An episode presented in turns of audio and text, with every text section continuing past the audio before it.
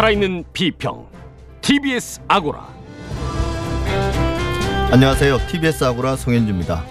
정부가 팩트체크 지원 예산을 편성했습니다. 6억 1천만 원인데요.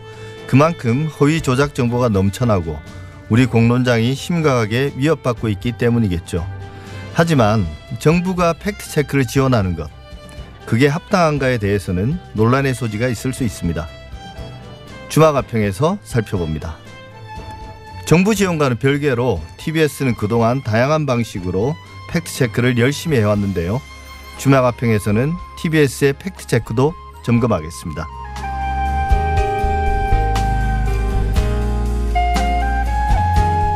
직접 취재 없이 외국의 언론 보도나 연구기관의 발표문, 보도자료 등을 그대로 옮기는 기사 많이 볼 수 있습니다. 근데 그렇게 막 옮겨도 될 만큼 공신력이 높은가요? 공정성 문제는 어떻습니까? 문제가 생기면 누가 책임지나요? 사진관에서 이야기해 보겠습니다. TBS 아우라 지금 시작하겠습니다.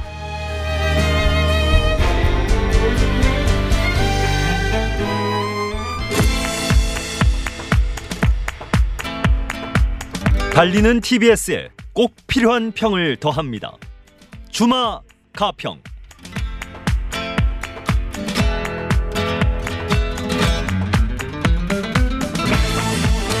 주마가평 오늘도 두 분과 인사 나누겠습니다. 고재일 시사인 기자 어서 오십시오. 네, 안녕하십니까? 이종임 서울과학기술대학교 IT정책전문대학원 강사 어서 오십시오. 네, 안녕하세요.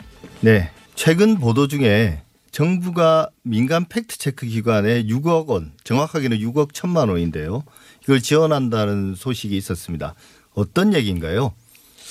네, 이제 이게 거슬러 올라가는 거는 청와대 국민청원일 텐데요. 예. 언론사의 가짜 뉴스를 처벌해 달라 이런 청원이 있었고 어, 그것에 대해서 한상혁 방송통신위원장이 음, 허위 조작 정보 관련 이제 법안을 소개하면서 어떤 이런 플랫폼 사업자들에게 예, 차단할 의무를 부과하고 언론사 오보 등에 대해서 신문의 첫 지면에 게재하겠다. 뭐 이제 이런 내용을 얘기했었는데 그 뒤에 어떻게 보면 후속 조치격으로 예. 이걸 좀 제도화하기 위해서 어, 민간 fact check 기관에 이제 6억 원 정도를 지원한다는 이제 이런 정책을 만든 것 같고요. 기존에는 어, 서울대 언론정보연구소가 이 SNU fact check 센터를 그렇죠. 이제 만들었는데 그것에 대해서 네이버가 기금을 지원해서 어, 그 기금을 가지고 서울대 SNU 팩트체크 센터가 직접 팩트체크를 하는 게 아니라 그걸 하는 또 이 기관에 지원하는 이제 이런 방식이었던 것 같은데 예.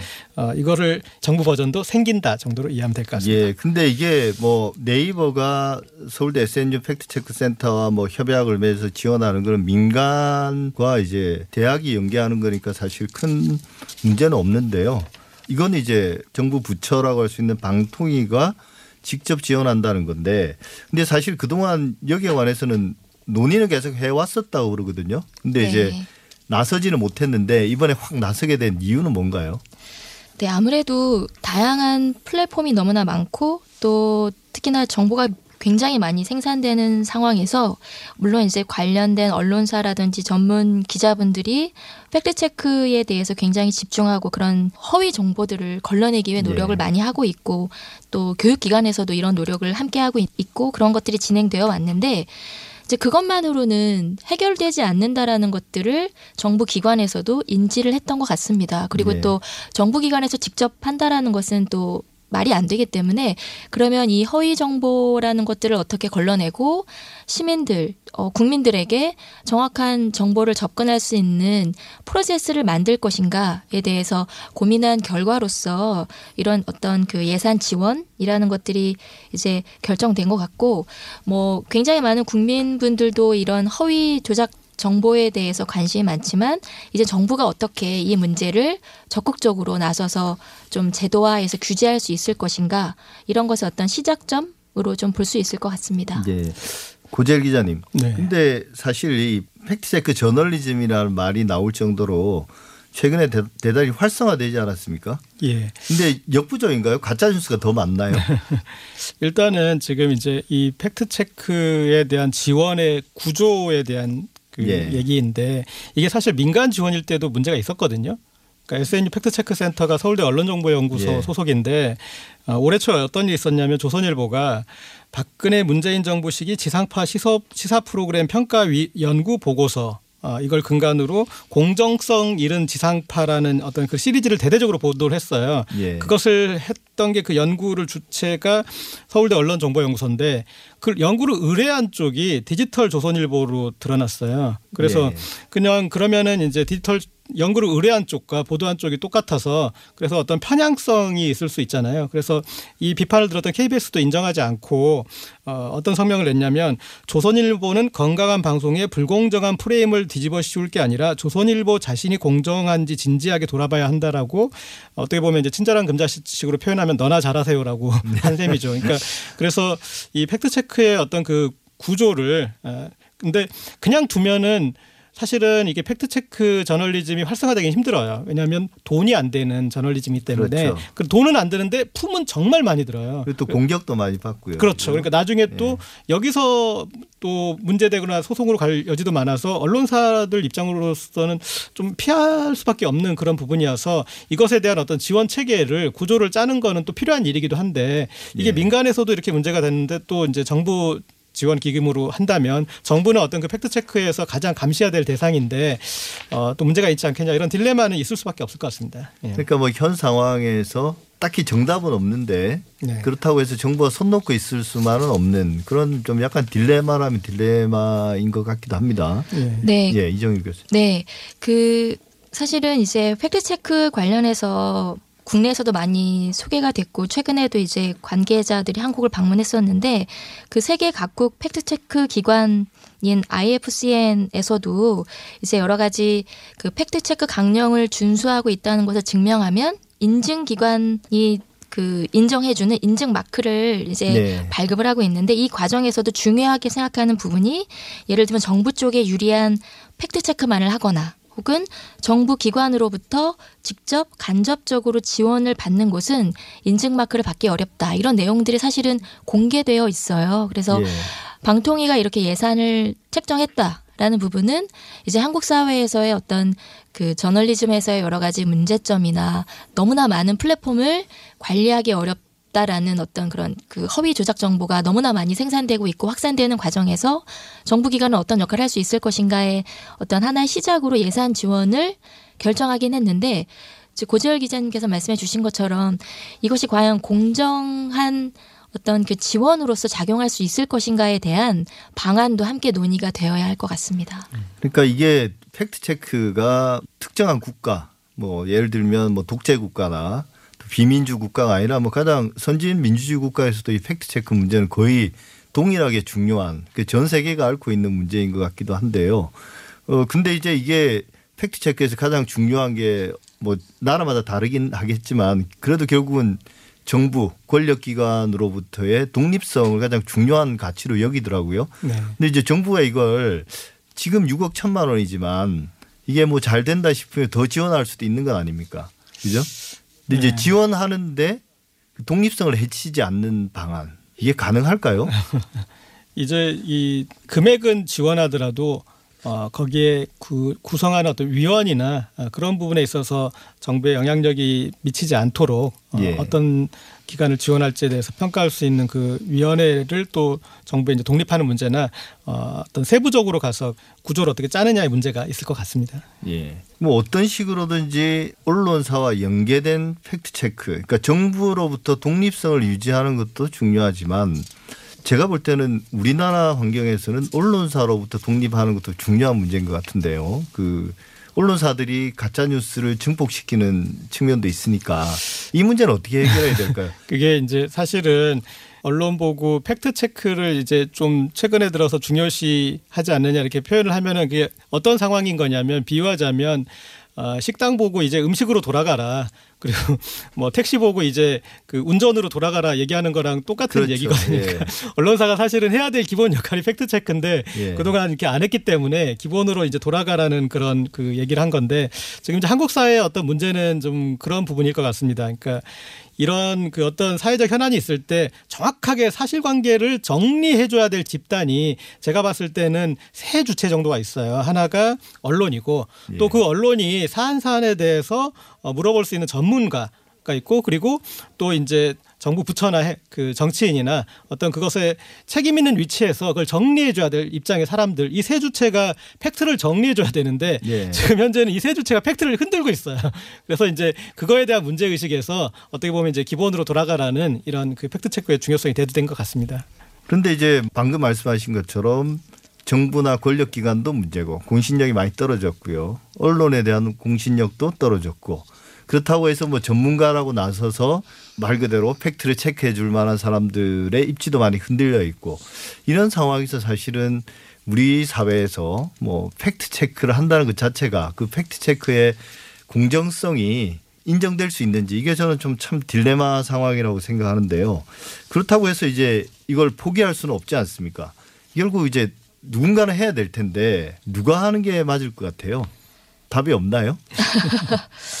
아, 뭐 여러 가지 그러니까 누가 해야 된다라기보다는 이제 지금 굉장히 많은 시민 단체 에서도 예. 끊임없이 모니터링을 하고 있고 또 서울대 중심으로 이런 팩트 체크를 전문적으로 하는 곳도 있고 또 아시겠지만 이미 뭐 오마이뉴스 같은 경우도 2012년도에 그 대통령 선거 공약 검증하는 오마이 팩트라는 것들을 시작하기도 했고 JTBC도 어, 팩트 체크라는 어떤 그 뉴스룸에서 코너를 만들어서 진행 하고 있고요. 또 어, 국가기관에서도 이렇게 여러 가지 뭐 제도화하는 여러 가지 움직임이 동시다발적으로 사실은 지금 움직이고 있다는 생각이 들어요. 그럼에도 불구하고 허위 조작 정보가 너무나 많긴 하지만 그래서 지금 여러 가지 다양한 어떤 제도적인 뭐 이슈라든지 또 개인의 시민들이 청와대에 뭐 이렇게 그 게시판에 글을 올린다든지 뭐 여러 가지 움직임이 동시적으로 나타나고 있기 때문에 이런 정부기관의 제도와 뭐 교육기관 그리고 이제 외부 전문 기관 이렇게 다 같이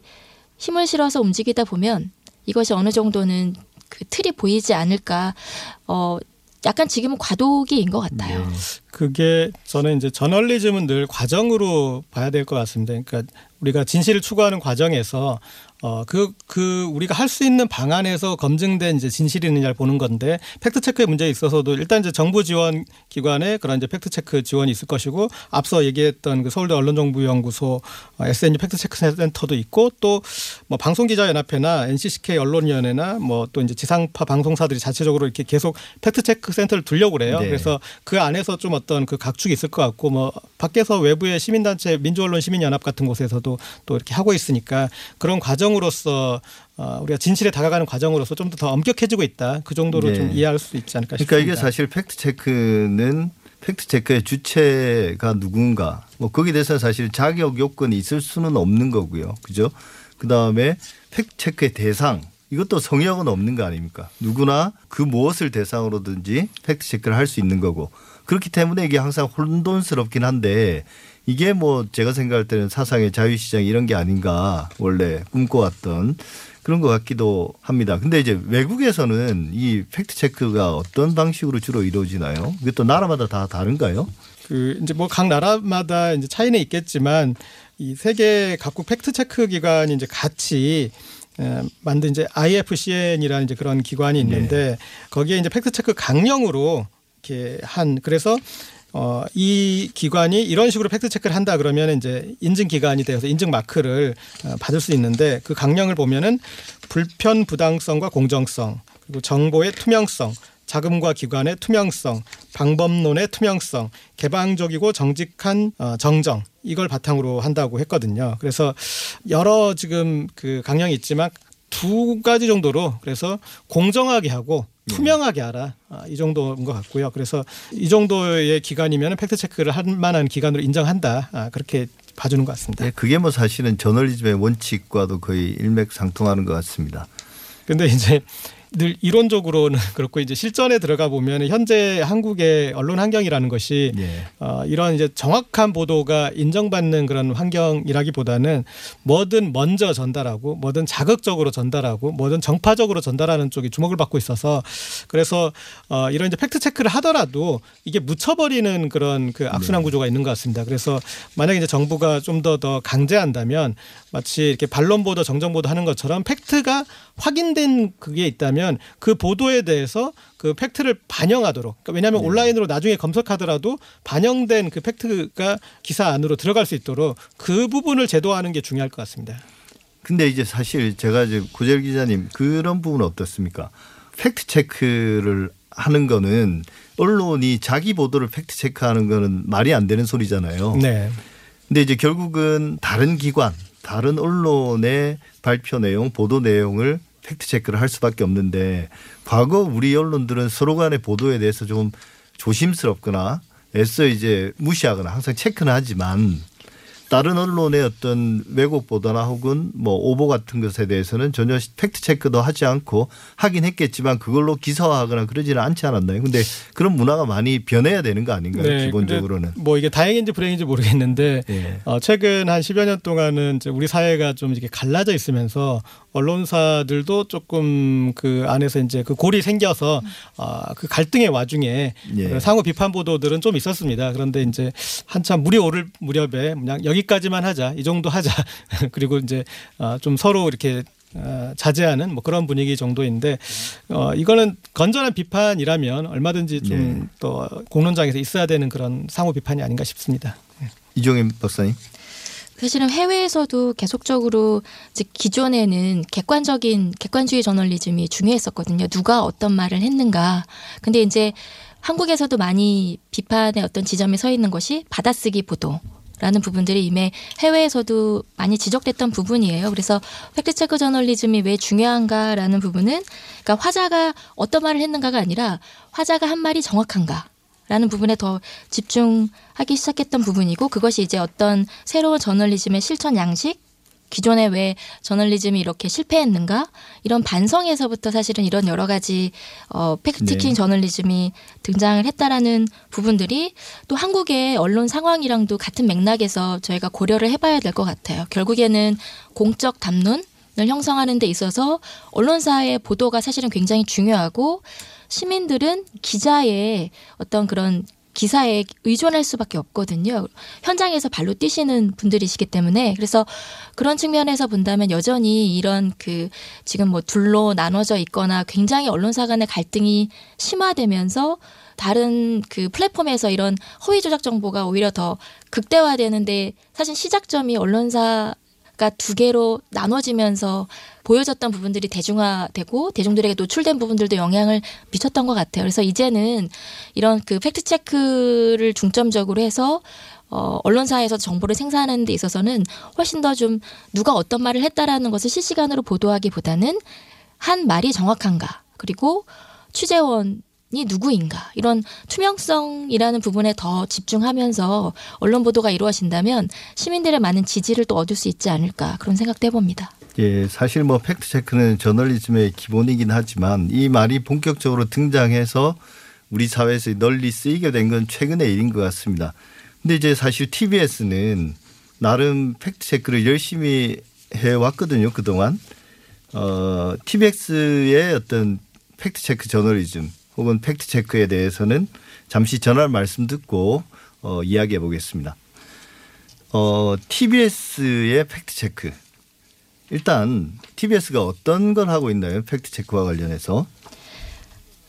어, TBS에서는 가장 대표적으로 알려져 있는 게 그 시사 프로그램이죠. 뉴스 공장에서 네. 가짜 뉴스 전담반이라는 코너를 진행하고 있습니다. 사실은 뭐 청취율 1위를 자랑하는 프로그램이죠. 그래서 뉴스 공장에서 이런 그 팩트 체크와 관련된 코너를 진행하고 있다라는 부분 그리고 이제 사실 메일 코너와 주간 코너가 있긴 하지만 딱 수요일에 가짜 뉴스 전담반을 편성을 해서 네. 방송을 하고 있고 또 네 분의 전문가분들이 이제 그 치- 출연하시면서 그그 주에 가장, 가장 핫한 이슈와 관련된 얘기들을 진행하고 있어서 사실은 뭐 청취자분들의 관심을 끌 수밖에 없고 또 오전 이른 시간대에 방송을 시작하고 있기 때문에 아무래도 그런 영향력도 굉장히 크고 큰 관심을 받고 있다고 볼 수 있습니다. 이 TBS 가짜 뉴스 전담반에 우리가 주목할 부분은 이런 겁니다. 그러니까 팩트 체크하고 팩트 체크 저널리즘을 좀 나눌 수 있거든요. 예. 그러니까 근데 그 반대편을 생각하시면 구분이 쉬워져요. 그러니까 오보의 반대쪽에 있는 건 그냥 팩트 체크입니다. 그러니까 네. 언론사가 오보는 할 수 있으니까 그걸 다시 이제 팩트 체크해서 정정하면 되는 그런 이제 그 영역이 있고 가짜 뉴스가 바로 이제 팩트 체크 저널리즘의 반대편에 있는 거죠. 예, 그래서 시중의 루머나 이제 정치인의 발언 등이 특정한 이거는 의도를 가지고 이렇게 왜곡 한 것을 이제 드러내는 팩트 체크를 통해서 드러내는 게 팩트 체크 저널리즘이고 지금 어, 가짜 뉴스 대책반이니까 아, 뉴스공장에서 지향하는 쪽은 팩트 체크 저널리즘인 거라고 이렇게 정리할 수 있을 것 같습니다. 그뭐 팩트 체크는 고치는 것이라면 팩트 체크 저널리즘은 비판하는 것이라고 그렇게 정리를 하는 게 있고요. 더 예. 편하겠네요. 그럼 일단 우리가 그 뭐 뉴스 공장의 가짜 뉴스 전담반이나 팩트 체크 전반에 대해서 뭐 평가하기 전에 일단 한번 들어볼까요? 김어준의 뉴스 공장의 가짜 뉴스 전담반 방송 내용입니다. 누가 먼저 하십니까? 제가 먼저 하겠습니다. 아, 김학 기자님. 네. 저도 선거제 얘기인데요. 예. 그 이른바 이제 태극기 카톡방들에서 이 선거제 개혁을 아, 저 항상 기대돼요. 네. 어떤 창의력이 나올지. 네, 어떻게 얘기하고 있나. 예. 근데 이게 선거제가 오래됐잖아요. 지금 논의한 지가. 예. 사실 이제 문재인 정부 들어오면서부터 논의가 시작됐다라고 봐도 되는데 그래서 애초에는 가짜뉴스 카톡방 동에도 굉장히 좀 어, 유의미한 분석들이 좀 있었어요. 어. 나름의 뭐 정치적으로, 정세적으로, 공학적으로 예. 이걸 이제 왜 하려고 하는 건지에 대해서. 예. 근데 지금 급해졌잖아요. 예. 이제 오늘 내일 하니까. 그거 언제 다 읽어봐요. 네, 그러니까 딱 한마디만 남았어요. 이게 연방제 통일방안이다. 북한과 네. 북한과 정광훈 목사님 주장하는 게 그거 그렇죠. 아닙니까? 예, 정확히 그 주장이죠. 예. 문재인 대통령이라고 안 하고 문재인 북한에 갖다 바치려고 한다. 네, 근데? 들으시는 분들은 이게 어떻게 연방제 통일 방안이랑 연결이 되는 거지 이렇게 생각하실 수 있잖아요. 네. 그래서 그걸 먼저 설명을 해드릴게요. 지금 이제 이 태극기 톡방들에서는 가- 이 선거제 개혁을 어떻게 보냐면 민주당이 낮은 단계의 국내 연합을 하려고 이 선거제를 하는 거다 음. 이렇게 가는 거예요. 그래서 누구랑 연합을 하냐 그러면 처음에 이제 좌파예요. 음. 좌파들과 연합을 하려고 한다. 좌파가 좀 모호하잖아요. 좌파가 누구야? 민주노총과 연합을 하려고 한다. 네. 민주노총과 정교조와 연합을 하려고 한다. 네. 참여연대와 연합을 하려고 한다. 어떻게 이런 연합을 식으로 어떻게 연합을 어떻게 하는 거나 정당이 이 아닌데. 비례대표를 늘리면 이런 정당들이 네, 가짜 뉴스 전담반 일부분 들으셨는데요. 저는 지금 진행자도 많이 웃고 있지만 한편으로 웃기기도 하지만 아, 정말 심각하구나 이런 생각도 들었거든요. 그 그동안 이 가짜 뉴스 전담반에서 다뤄온 아이템들 이게 어떤 게 있었고 그런 것들이 뭐 흥미성이나 뭐 시의성 그다음에 이제 중요성 이런 것들은 어땠나요? 네, 뭐 그 제가 한 10월부터 최근까지 이제 내용들을 쭉 살펴봤는데요.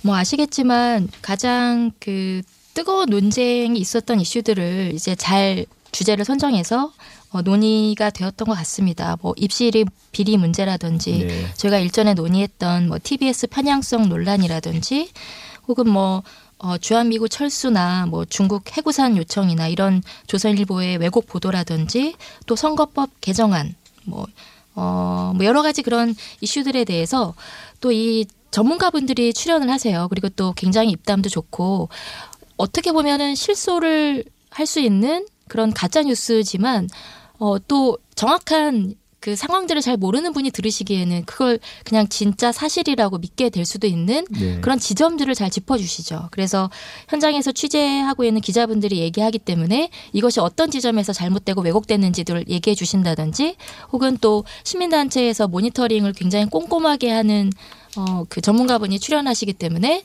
실제로 그런 뉴스의 영향력 이 어떻게 파급될 수 있는가 이런 부분들을 좀 재미있게 어떤 굉장히 난상 네. 토론처럼 또 짚어주고 있는 부분들이 있습니다. 그래서 어, 청취자들한테 가짜 뉴스의 유해성이라는 것을 이렇게 막 진지하게 막 학술적으로 설명하는 것이 아니라 실제 사례들을 가져와서 어, 그런 잘못된 오보나 왜곡된 정보가 어떤 방식으로 기존에 한국 사회에서 존재했었던 지역 차별이나 어떤 이데올로기적인 문제라든지 이런 부분들을 어, 노조 얘기도 이제 나왔었는데요. 이제 그런 부분들을 잘 끌어다가 이것이 얼마나 허무맹랑하고 잘못된 이야기들인지 그것이 어떻게 어, 뉴스화되고 있는지에 대한 부분들을 짚어주고 있기 때문에 청취자분들에게 굉장히 흥미를 끌 수 있는 코너로 소개가 되고 있는 것 같습니다. 고재일 기자님 어떻게 평가하십니까? 예, 저는 이제 JTBC 팩트 체크하고 좀 비교해서 예. 어, 말씀드릴 수 있을 것 같은데 이 팩트 체크를 하는 구조, 구조가 어, 지금 가짜 뉴스 전담반은 이제 외주잖아요, 외주. 그 그렇죠. 외부에 계시는 예. 분한테 아웃소싱을 한 거고 JTBC는 이제 in-house 팩트 체크 시스템을 구축한 건데 어, 보면은 5분 정도 뉴스 이 팩트 체크를 그 내보내는데 거기에 딸린 이제 기자와 작가가 다섯 명이라고 하더라고요. JTBC 의 예, 경우, 그러면은 예. 상당히 어떤 그 투자를 하는 거거든요. 그러니까 예. 그런데 그걸 해서 우리 JTBC는 팩트에 이렇게 엄격한 언론사입니다라는 걸 이제 보여주는 것이겠죠. 근데 지금 이 가짜 뉴스 전담반은 이렇게 이제 외주 방식이다 보니까 어, 그분들에게 이걸 팩트 체크해 주세요, 이거 해 주세요라고는 할 수 없잖아요. 그분들이 이제 주제를 가져오게 될 수밖에 그렇죠. 없는 구조가 네. 되고 어, 그러다 보면 또 그분들의 이제 좀 분야가 나누니 나뉘니까 또 다른 분이 하는 거에 대해서 또 다른 분이 그거 가지고 팩트 체크 가지고 같이 하고 들어갈 수 좀 없거든요. 그러니까 어 TBS가 보도국이 있기 때문에 제 생각에는 어그 TBS 자체 인력도 같이 해서 그리고 그 주제에 대해서 이제 어떤 부분은 사실관계 확인한 다음에 그런데 여기에 왜 이런 그 그런 가짜 뉴스를 했을까 그런 의도 부분이나 예. 그런 부분도 더 들어가고 그리고 또 어떤 노림수가 있었고 그런 것도 또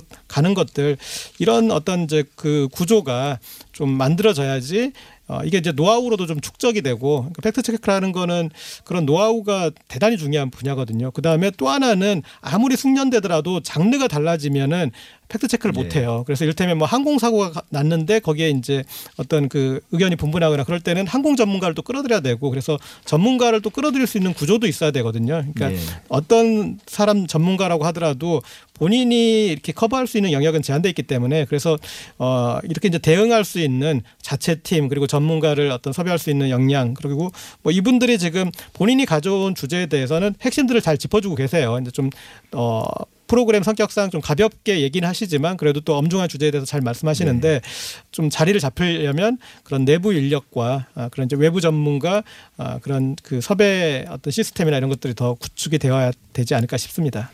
네, 그 항상 고민이 되는 부분이 TBS 같은 경우에는 시사 프로그램에 대한 의존도나 아니면 많은 시간 할애가 있지 않나? 뉴스에서 이런 걸 할 수는 없나? 이런 질문을 던지게 되는 것 같아요. 네. 저도 기자님하고 비슷한 맥락에서 말씀을 드리자면 이제 방송이 아침 시간대에 뭐 출근 시간대이기도 하고 또 그 진행자의 캐릭터도 있기 때문에 이것이 막 진지하게 가기보다는 이제 굉장히 유쾌하게 정치적인 이슈를 다루고 있는 그런 어떤 프로그램의 특징도 있는 것 같아요. 근데 실제적으로 이제 방송을 듣다 보면 어 그래도 기자분들이 계시기 때문에 이런 가짜 뉴스에 대한 소개는 굉장히 많은 시간이 할애가 되는데 내가 기자로서 관련된 이슈를 취재했는데 어떤 어떤 상황들이 있다라는 것들이 좀 같이 녹아들어야지만 그런 전문성이 예. 어, 이 가짜 뉴스를 파헤치는데 집중되지 않을까라는 생각도 들었고 가짜 뉴스의 영향력과 이것을 지켜내기 위한 바른 보도를 하고 있는 어떤 기자분들의 사례들도 같이 얘기해주면 더 좋지 않을까라는 생각도 들었던 것 같고요. 그리고 좀 소재가 어, 아무래도 물론 가장 관심이 끌 수 있는 이슈가 정치적인 이슈고 가짜 뉴스가 거기에 많이 집중되어 있긴 하지만 저는 조금 더 아이템이 다양해졌으면 좋겠다라는 생각이 들어요. 그래서 뭐 비정규직 문제라든지 특히 노조와 관련된 그런 잘못된 이슈가 많잖아요. 뭐 네. 그런 부분이나 혹은 일본의 방사능에 대한 부분이라든지 뭐 북한 문제와 관련해서도 그렇고 사실은 뭐 구제역 이후의 수질에 대한 궁금증 뭐 이런 여러 가지 것들이 가짜 뉴스와 관련돼서 꼭 정치적인 이슈뿐만 아니라 굉장히 다양한데 그런 다양한 소재들을 담고 있나 여기에서 가짜뉴스 전담반에서 생각하고 있는 가짜뉴스의 아이템은 굉장히 좀 제한적이지 않나 이런 아쉬움도 좀 가지고 있습니다. 예, 저는 뭐 사실 그런 생각도 좀 들더라고요. 아까 이제 좀 투자가 필요하다라고 말씀도 하셨는데 이게 이제 가짜 뉴스 혹은 이제 허위 조작 정보를 좀 심각하게 들여다 보려면 좀 어려운 걸 건드려야 되는데 그러면 많은 시간과 이제 노력이 필요한 건데 이거 좀 쉽게 해결하려다 보니까 너무나 뻔한 뭐 어르신들 보는 단톡방이라든지 유튜브에 나오는 그런 것들에만 좀 요즘 그것도 재밌잖아요 듣다 보면. 그런 것에 많이 좀 아이템들이 쏠리는 게 아닌가. 근데 이제 결국 팩트 체크 저널리즘이든 팩트 체크든 이게 과도기에 있는데 어 TBS가 가진 어떤 인적 자원이나 어떤 그 방송의 정체성 이런 것들을 고려할 때 어떤 부분에 좀 팩트 체크 저널리즘을 집중해야 될까 그런 것들에 대한 좀 그 의견이 있으신지 그러니까 지금 이렇게 이제 어, 방송에서 이제 하는 거는 이제 팩트 정리 정도죠. 팩트 체크인데 팩트 정리 정도고 팩트 체크로 이어지는 이제 심층 보도까지 인정을 받으려면 어, 원 자료를 원 예. 자료를 직접 봐야 되고 그리고 어, 해당 분야의 이제 전문가로부터 정확한 어, 그 거기서 그에 대한 어떤 이제 판단을 어, 가져와야 되고 그리고 이 기존의 어떤 잘못된 부분에 대해서 어, 그 해당 관련해서 뭐 책임자가 공무원이든 뭐 기업이든 예. 인정할 수 있을 정도의 이제 예. 그런 게 됐을 때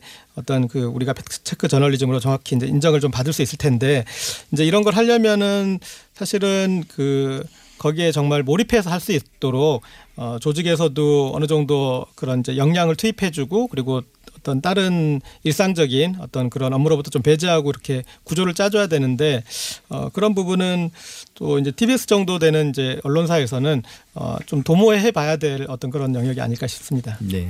이 TBS의 팩트 체크가 어, 좀 산발적으로 이루어지다가 가짜 뉴스 전담반이라는 하나의 코너로 자리 잡고 또 이게 더 발전하기 위해서는 더 많은 뭐 노력과 투자가 필요하다는 말씀 정도로 정리할 수 있을 것 같습니다. 오늘 말씀 여기서 정리하겠습니다. 고재일 시사인 기자, 이종임 서울과학기술대학교 IT정책전문대학원 강사 두 분 말씀 감사합니다. 네, 감사합니다.